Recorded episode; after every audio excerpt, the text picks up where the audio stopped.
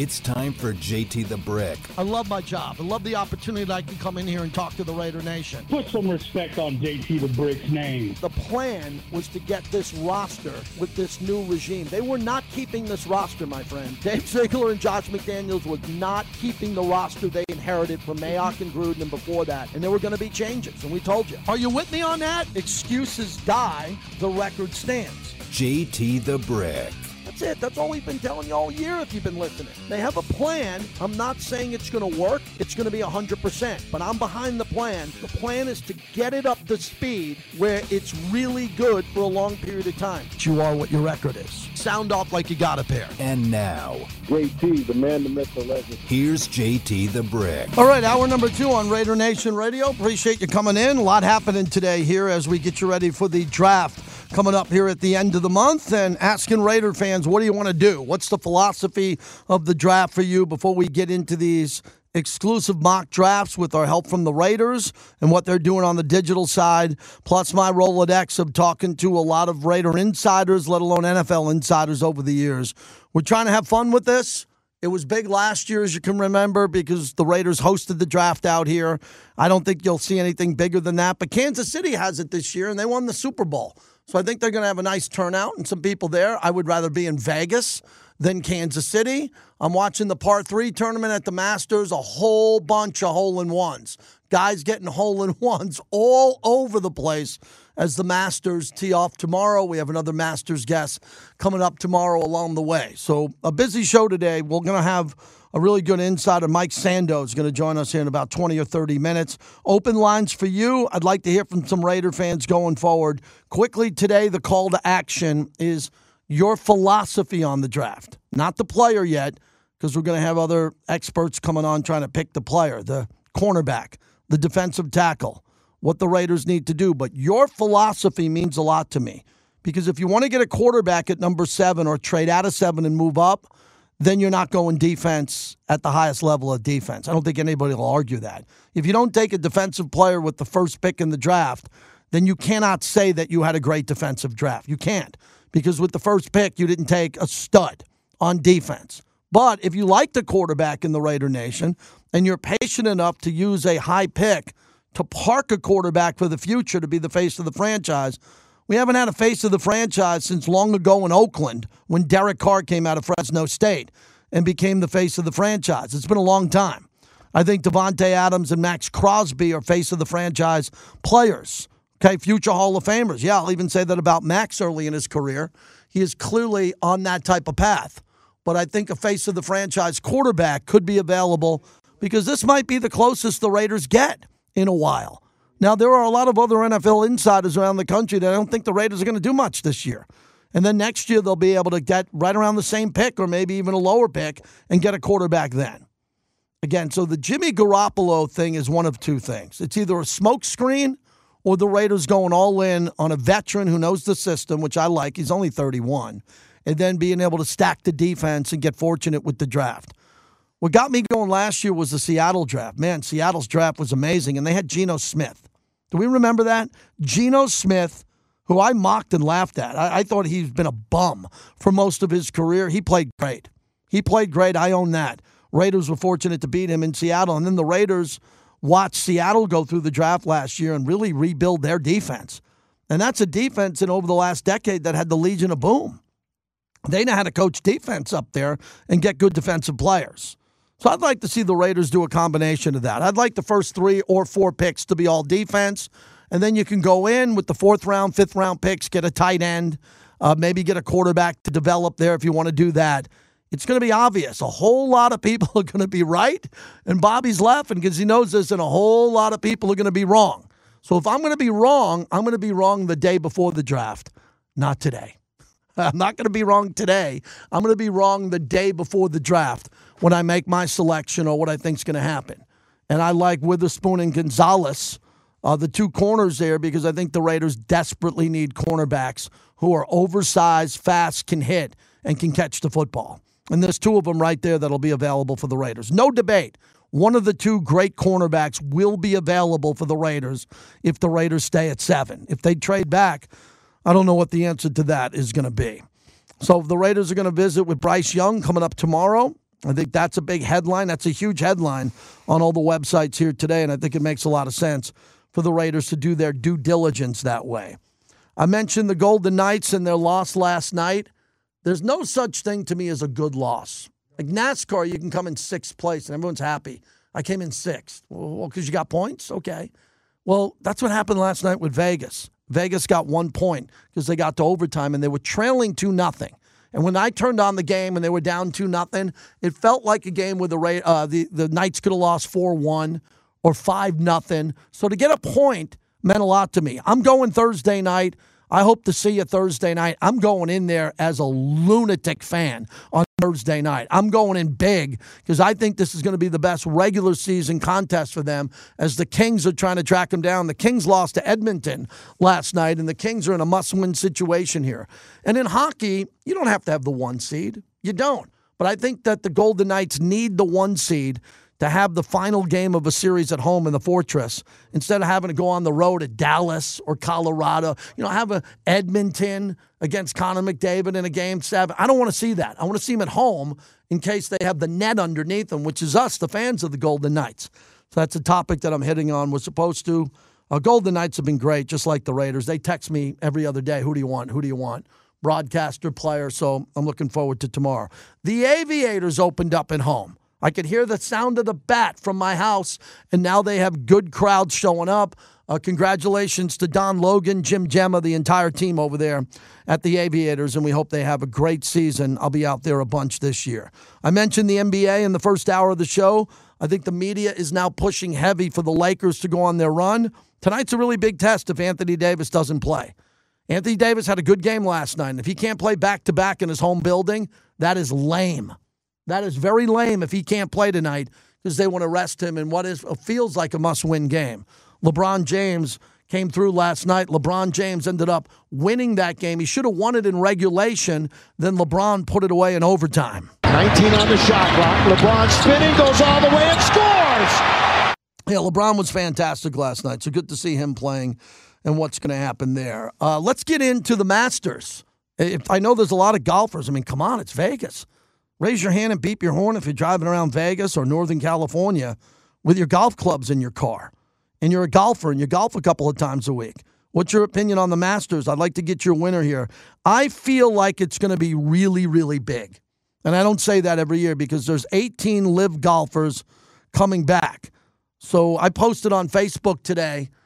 I think Scottie Scheffler, and I hate being that guy to pick the favorite to win, but I think he's playing the perfect storm right now coming in. You know, I'm excited for the Masters beginning Thursday. It feels extra big than the recent ones, and I expect a lot of high drama. 18 LIV golfers who defected from the PGA Tour in the field. They're highly motivated to prove that they can beat the best golfers in the world Cam Smith, Dustin Johnson, Phil Mickelson, Patrick Reed, Bubba Watson, Brooks Koepka, and Bryson DeChambeau. All have a chance to be on the leaderboard heading into the weekend. Now, Scottie Scheffler is the defending champion and the odds on favorite to repeat. Rory McIlroy and Jordan Spieth both are locked in and also have short odds to win. And I can't wait to watch Tiger Woods compete after a long layoff. He made the cut earlier in the year at Riviera, and I expect him to do the same at Augusta. I like the odds of Tiger making the cut. He knows the course better than anyone who has ever played Augusta National, including Jack Nicklaus. He has to start quick. He needs to go low on Thursday to be in contention. Playing conservative won't work for him as it has in the past. They also added 35 yards to the 13th tee box, which is going to make that hole more interesting. Several golfers will choose to lay up instead of being aggressive and going for eagle. I always root for the American golfers on U.S. soil when it comes to majors. You'll never hear me saying, I'm rooting for Rory McIlroy. I'm rooting for Jason Day. Justin Thomas could surprise everyone with the short game if he can hold some putts early. I want to pick Will Zalatoris or Collin Morikawa to win, but they're not at the top of their game coming into this week. Jon Rahm is due to win this tournament, but hasn't looked good recently. And I'm excited to see Xander Schauffele in contention on Sunday and expect Rory to have the lead by being chased by Scottie Scheffler. And again, I usually don't pick the heavy favorites, but I'm going with Scottie Scheffler to win his second green jacket if a LIV golfer wins, it will rock the world of golf. So I'd like to know who you have winning 702 365 9200. And I'm also looking for your opinion on the Raider draft, the overall philosophy. If you were sitting down having a cup of coffee with Dave Ziegler and Dave asked you, What do you think we should do? What would you say? Trade up, trade back. What would you say? Do it on radio. That's what we do. It's pretend here on sports radio. We're pretending that we're GMs and coaches. We're pretending that we know more than everybody. That's why I've been doing this this long. It's all pretend on what we would do if we were in charge. And this is a good Raider draft to kind of be in charge. I've said before this because I know him personally.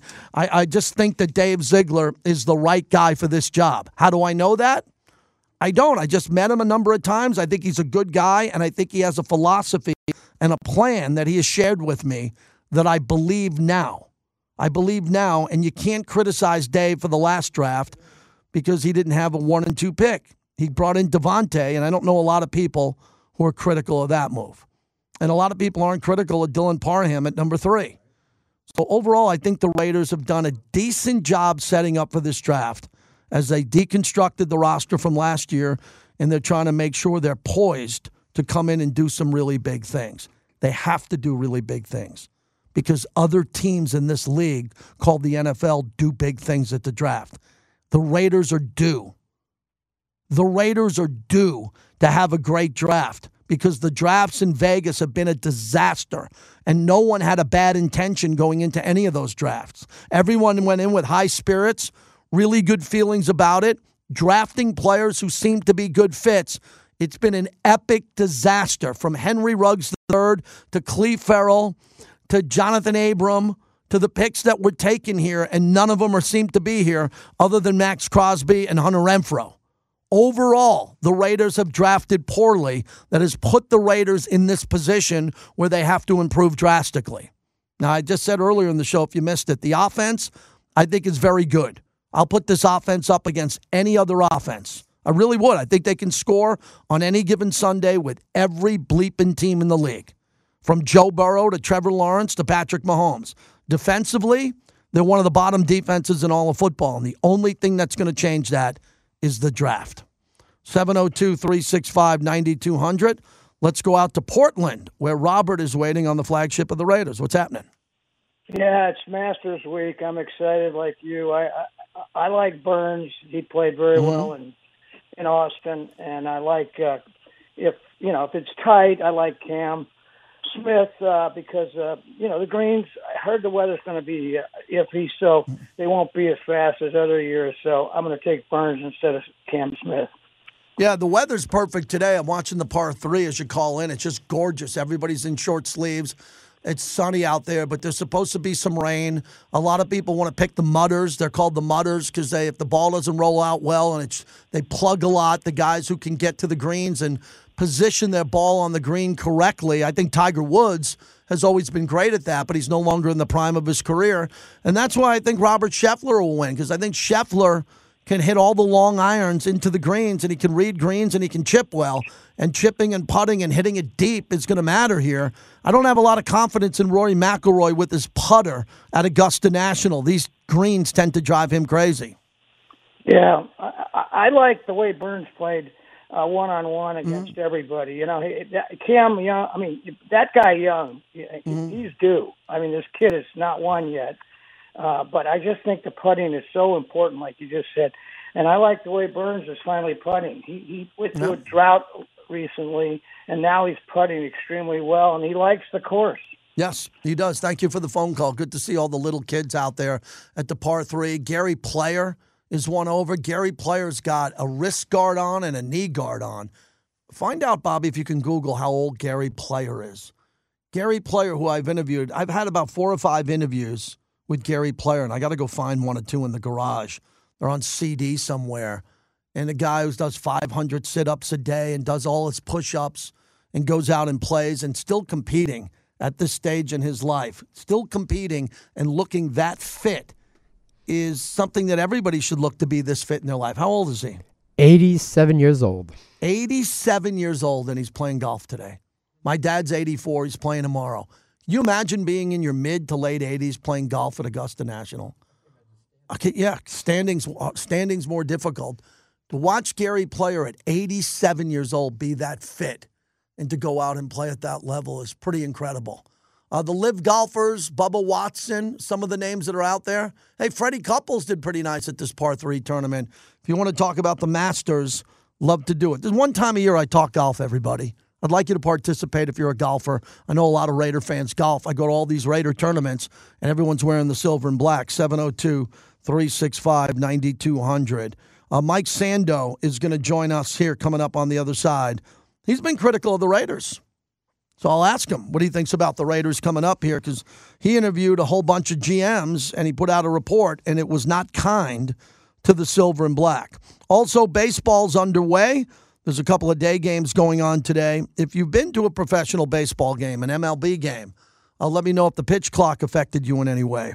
Uh, my great, great friend who was in my wedding, his son, my godson, was at the Dodger game last night. And I asked him on text, You notice the pitch clock? He said, No. Game's just going fast, which is nice. Everybody seems to be happy about the pace of baseball games going forward. And uh, that should be good because it gives baseball some positive press. And the biggest topic this week has been women's basketball from Sunday, Monday, Tuesday as we're into Wednesday here, and that topic goes to bed. Is UConn and the men won the national championship. LSU on the women's side were able to pull it off. It's the Raider off season, but we are building towards the NFL draft and what the Raiders will be able to do there. So more of your phone calls at 702 365 9200 and Real Madrid too. Barcelona nil in the Spanish Cup del Rey going on right now. I'm sure Harry Ruiz who listens to the show is interested in that. When we come back, we'll get into a deeper dive on the guy who broke the story, broke the story on the NFL and the Arizona Cardinals and their burner phones. What do you do to the owner if, if you find out in an investigation that he bought burner phones to communicate, which is against the rules? What do you say? Give me the phones? Reminds me of House of Cards with Kevin Spacey coming up as we continue on the Raider flagship.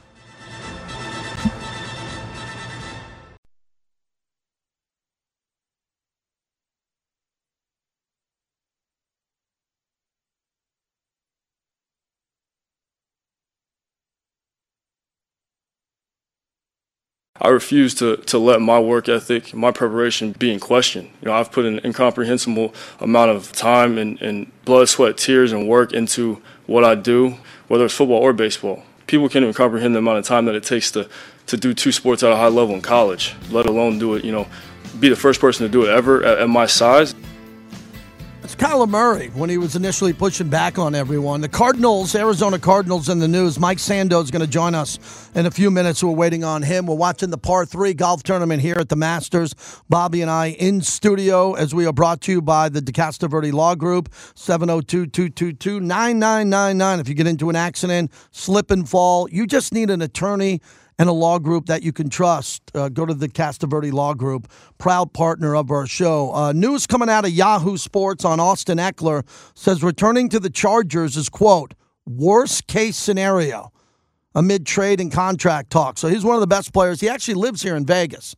So if you're around Vegas here, you know that already. Austin Ekeler lives out here, and he's one of the better players, all-purpose players in all of football. Raiders very fortunate that they have Josh Jacobs, who I think is a better player here. But Austin Ekeler is really good. He does not want to play for the contract that he's under, and he said that on Sirius XM Fantasy Radio that the Chargers refused to offer him an extension, and he felt disrespected, quote, by my own organization. Ekeler added that he still wants to play for the Chargers, but also wants to find a long term partner that would sign him to a better deal. He's entering the final year of his four-year deal, 24.5 million that he signed in 2020, and will only cost 7.7 million against the salary cap. Here's the quote that's going viral. Time will tell, and we'll see what happens after the draft. Ekeler said, "Look, I guess the worst case scenario right now, out of all of it, I'll come back and I'll have to play for the Chargers for a year and bet on myself and then be a free agent next year. Ooh, ooh. Look, we've been saying this around here for a while. The Chargers have had a really good roster and they're never available.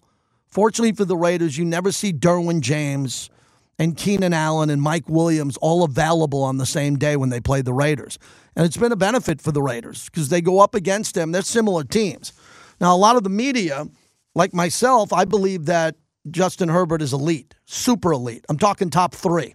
I want to make that point clear. I believe on the flagship of the Raiders that Justin Herbert is not a top five quarterback. I believe he's top three, and he will be at that level for 10 years at an Elway type level. Yes, I've made that comparison on the record many times before.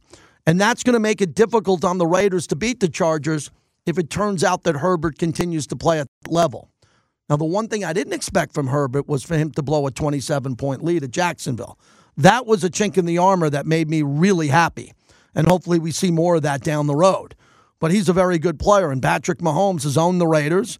And now Russell Wilson in the division has Sean Payton to try to uh, fix and correct him.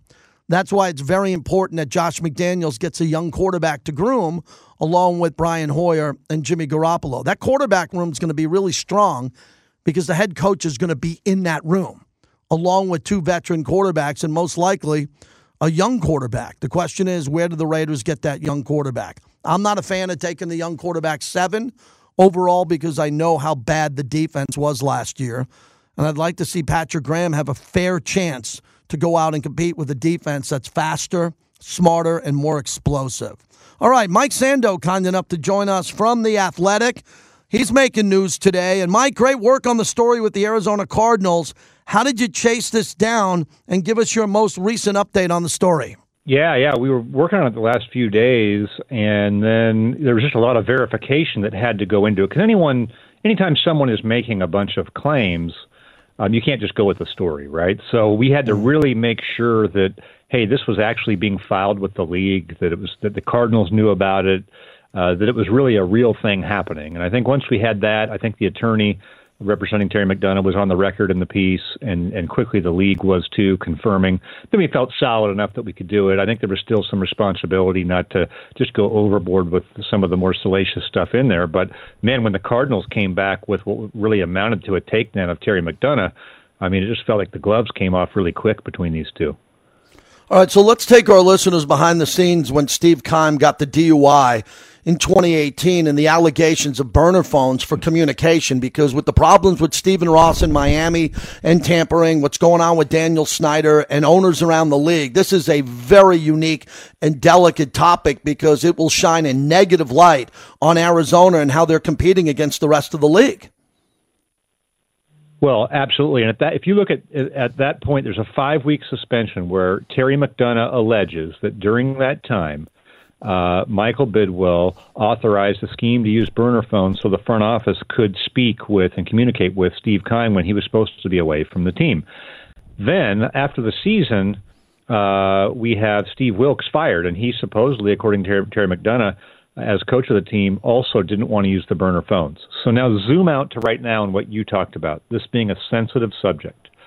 Uh, Steve Wilks is suing the Cardinals, and Brian Flores is suing the Dolphins. And if you tie these two things together, you look at what Flores was allegedly fired for. It was for not going along with unethical schemes to tank and to meet Tom Brady, right? Mm-hmm. And so, if Steve Wilks alleges that one of the reasons he was let go was not agreeing to go along with something unethical, which now Terry McDonough has pointed out, uh, that becomes pretty interesting, and we'll, I think it's very compelling in terms of what Steve Wilks has to say when his time comes to either talk to Goodell or whoever uh, in the arbitration process.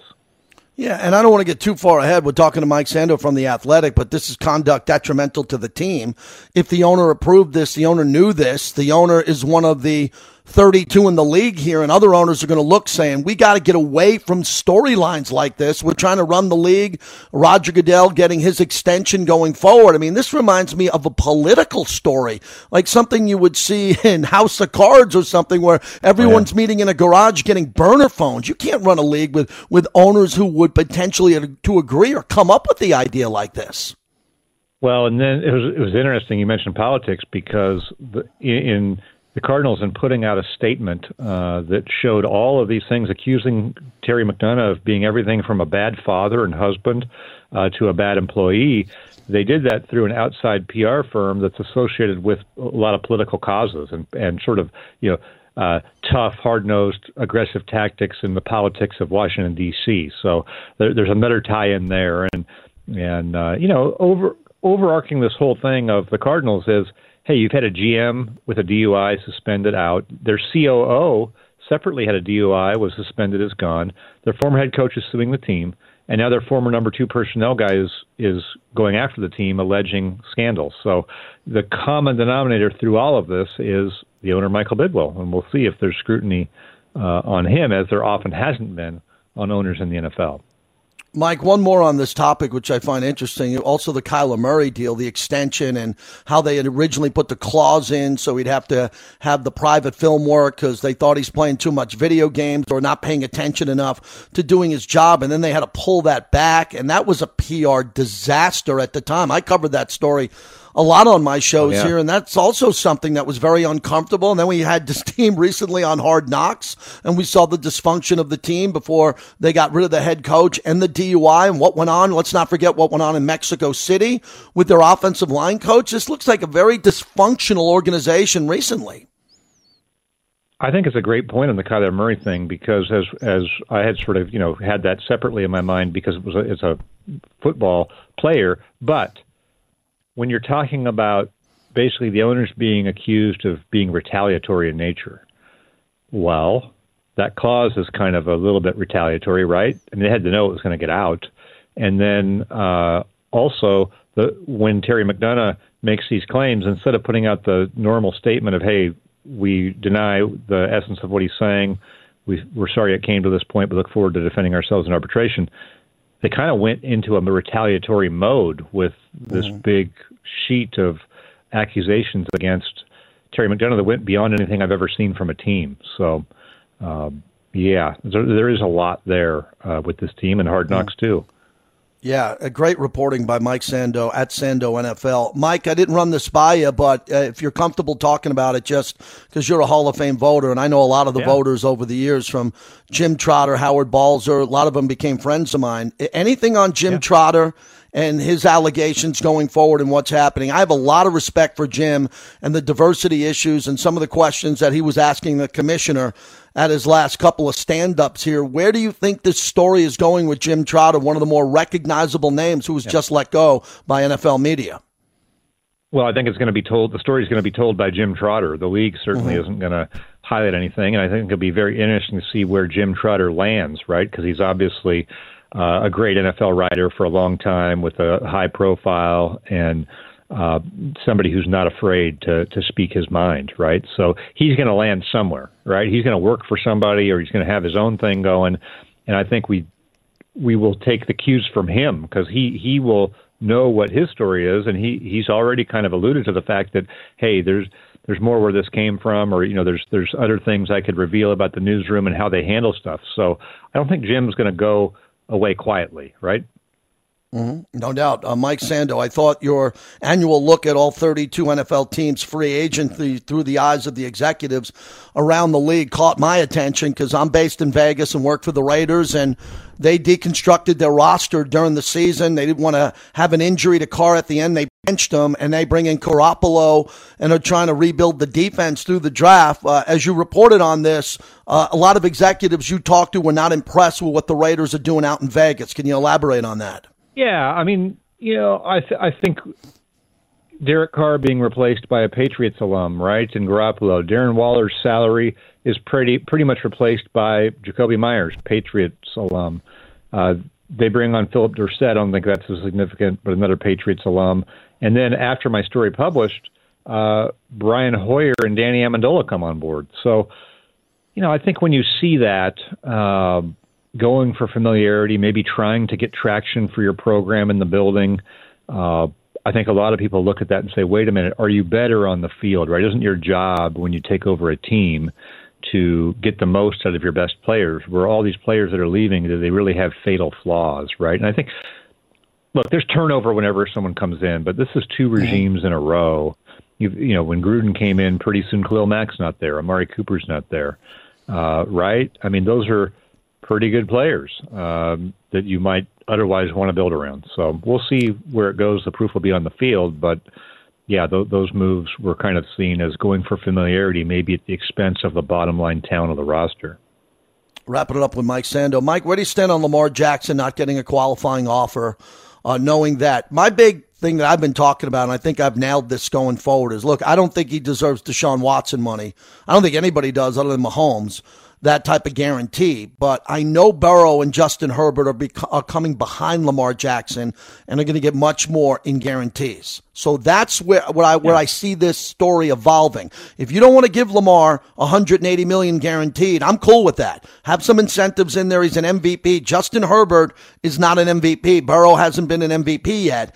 And these two guys could get 300 million to 400 million and a couple of hundred million in guarantees. How do you look at this? How is this story evolving in your eyes? Yeah, well, his options are severely limited by being a franchise player. So, I, and, and then also he's had two years now where he's been injured, and the mm-hmm. MVP thing was three years ago. I mean, I think what you're betting on with these quarterbacks is, would you feel more comfortable signing up for the next three years of Justin Herbert or the next three years of, of Lamar Jackson, the next three years of Joe Burrow, right? Uh, Lamar Jackson is probably not ascending right now. Some of that you can blame on the Ravens for sure, right? They're what they've had around him. But I think as much as anything, what he needs, what Lamar Jackson needs to totally flip this on the Ra- on the Ravens is to have a great year. I mean, have a great year and then put them in a bind.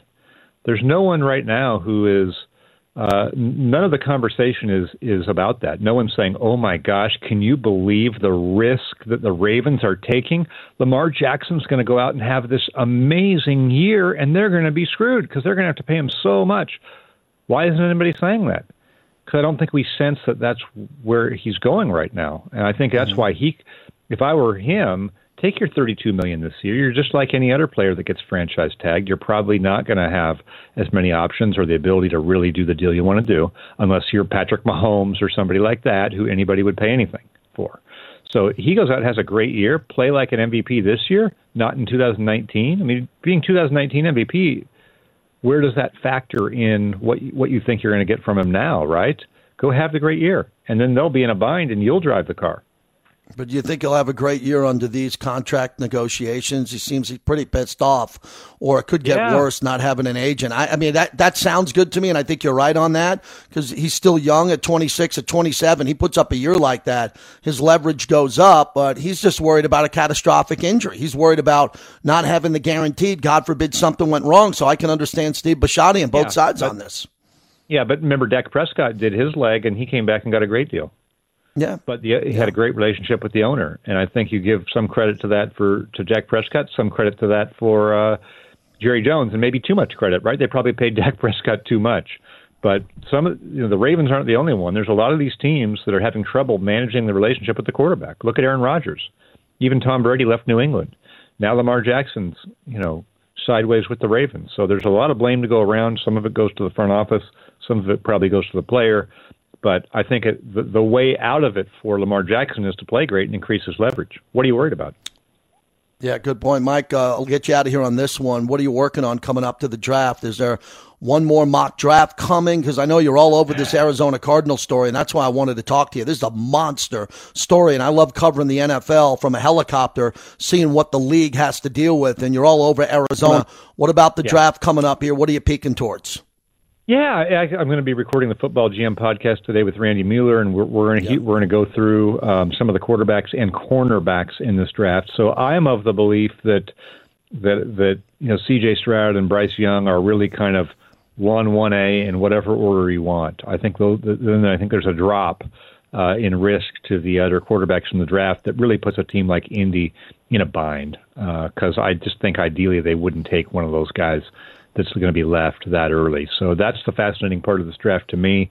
Tons of pressure on Indy, not really in position to do it. I think there's two guys that are going to go one two. Indy's not going to be able to trade into with Houston, right, for two in the division. Mm-hmm. So that's kind of where I'm at. Take care, Mike. Thanks a lot. Appreciate you doing it. Thank you. Thanks, Mike. Mike Sando, nice to get him on today with the breaking news story that he had on the Arizona Cardinals. Two things, because as we had to wrap that up, he has another interview going on now. Two quick things. He just gave you a hint at the end. He said Indy's in a tough spot at number four because he doesn't believe the quarterbacks after one and two are worth taking it for. Did you hear that? That's a really important point by one of the better NFL insiders from The Athletic. So the Raiders are at seven. They might want Anthony Richardson. Well, you just heard Mike Sando say Indy at four. He doesn't think he thinks there's too much risk going from the first two quarterbacks to three and four, which is Will Levis and Anthony Richardson. That's one of the first few guys I've talked to that has given me a little bit of clarity on the drop off from Bryce Young and CJ Stroud to Anthony Richardson and Will Levis, which I tend to believe that. But I think the Raiders could get Will Levis and Anthony Richardson to park them under Garoppolo and Hoyer to totally let them mature, whoever they're going to get if they want to go down that road. But then you're giving up on a tremendous, valuable piece on the defensive side. Uh, there was a little bit of controversy at this par three, Bobby, as we're looking at it. They had three golfers tee off at the same time, including Scottie Scheffler. So all three balls went in the air at the same time.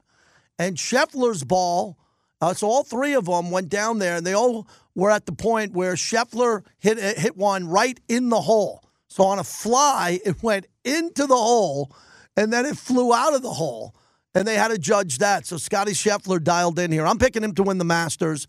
Um, we're going to be on tomorrow uh, during the first round of the Masters, and he's a heavy favorite. Oh, the uh, last thing that Mike Sando just told us on top of that is this Arizona Cardinals story. So we've seen that suspension of the owner of the Miami Dolphins for tampering with Tom Brady, the Brian Flores lawsuit.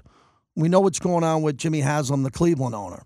He blew up the whole league by taking Deshaun Watson and giving him 240 million guaranteed. That was a huge story. And now Daniel Snyder is probably being forced to sell the team. We all agree to that. What happens if it turns out that Mr. Bidwill, the owner of the Cardinals, supplied burner phones like it's a scene out of the movie Watergate, and everybody's running around here trying to cover up for everybody as they were trying to communicate illegally? Pretty big story, wouldn't you say? Add that one onto the list.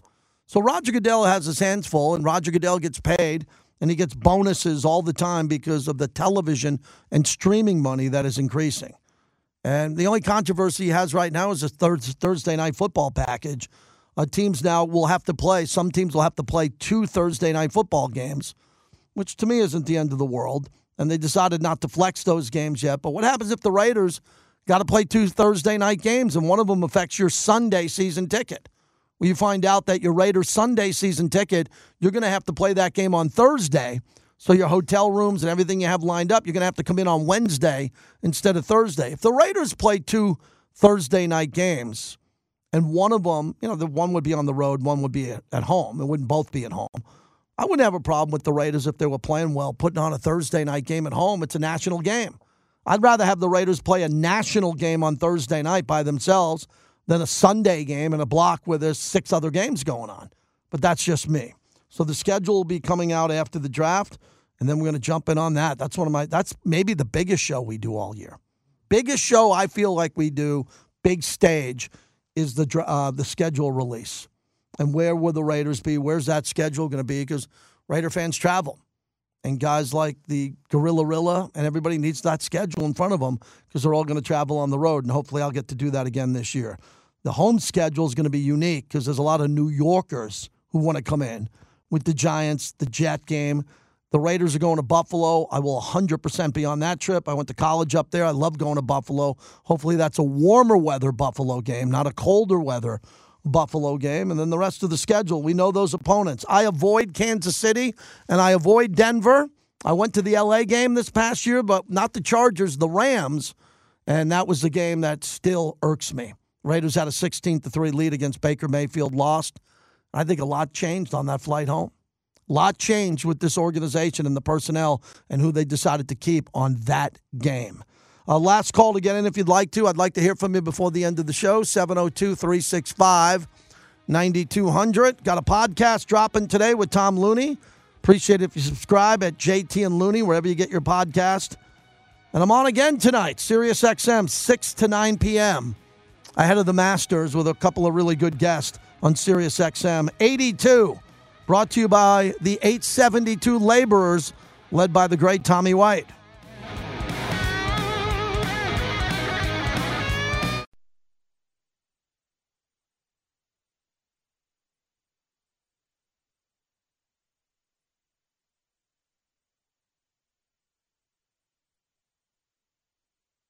They work through center. Marchessault across the line. Steps in on the near boards. Back to Pietrangelo. All the way to the goal. He scores! Two for Pietrangelo. 2-2 tie. 6.21 to go in the second period. Pietrangelo played great last night. Got a couple of big goals on the defensive side. Can't have the offense disappear. If you're going to the game on Thursday, I hope we're doing something here with the station. I'm going in really excited as a fan on Thursday. Many times the Golden Knights give me a credential and I'll pop up and say hello to some friends there. But this year I've been going to a lot more games because I'm off on Thursday and Friday night. And I like going in as a fan, just sitting there and having a couple beverages and seeing everybody on the concourse and talking sports. I love going to these games. Season ticket holder also for the Raiders at every home game. I go to games. I love to go to a game here. And I think Vegas now is so vibrant with live entertainment in these games, it's going to be great. I just saw this come through on my Twitter feed. Normally I wouldn't bring it up, but it comes from the blue check mark of Las Vegas locally. Las Vegas locally is reporting Golden Knights goaltender Robin Lehner is being accused of fraud by a company that loaned him 4.75 million six weeks before he filed for bankruptcy. He owes creditors 27.3 million after investing in a reptile farm, an avian zoo, and a solar power plant startup. Now, raise your hand and beep your horn if your friends have ever told. More of my friends ask me all the time to invest in bars. And my wife just laughs. She's like, We got two kids, one in Oklahoma and ASU. We're not giving our money to a bar. Okay, it's not. But guys like to invest in bars. A reptile zoo? I mean, this Robin Lehner is a piece of work. And I hope everything works out for him spiritually, mentally, in his life. But this guy and this hire and this addition to the Golden Knights is a piece of work. And if this is accurate and the bankruptcy is and some of the other issues that's going on here, this was an elite goaltender when he came here. And remember when the internet broke when we didn't have Marc Andre Fleury because we wanted Robin Lehner? Now there's two or three other goaltenders since. And Vegas has been very fortunate with the talent at the goaltender position and then bringing in Jonathan Quick who's got two Stanley Cups, only helps this team making a march. So they could get to the Stanley Cup and potentially win it. They got a goalie who has all that experience. But Robin Lehner, I don't know how this is going to play out. We had one of the only interviews still to this day in town with him when he got the gig, and he was really, really excited to come on the radio with us. And seems like a pretty good guy, but the personal issues surrounding his life are being magnified significantly here. So we'll see where that story goes coming up here. Uh, tomorrow will be the first round of the Masters, right when I'm sitting here, which I can't wait for. Tomorrow's one of my favorite days of the year in sports, the opening round of the Masters to see who's going to play well, who's going to go out low, who's going to set the tone. Then again, we mentioned the Golden Knights game tomorrow night. And then uh, the end of the week, everything. Uh, Saturday, uh, excuse me, Friday, we're going to have a portion on our final hour of Steph McKenzie's Raider female podcast, where they interviewed myself and Vinny Bonsignore so I think you're going to like that from a female perspective and some of the questions and what she asked me. Want to play that and want to help Steph get her podcast up and running, which is really good. She's a great teammate of ours. We'll be in the Raiders studio next week, I believe, for at least one day to host a show from there as we're leading up with Raiders Roundtable and getting you closer to the NFL draft which is right around the corner. And then the NBA playoffs are going to be really important, and the hockey playoffs. They coincide at the same time. The NBA is wrapping up their regular season along with the NHL. And this is a Lakers town. There's a lot of Lakers talk in this town. And uh, I'd like to see the Lakers get a little bit exciting here over the next week or two so we can watch some good local basketball. The Lakers are like a local team in this town.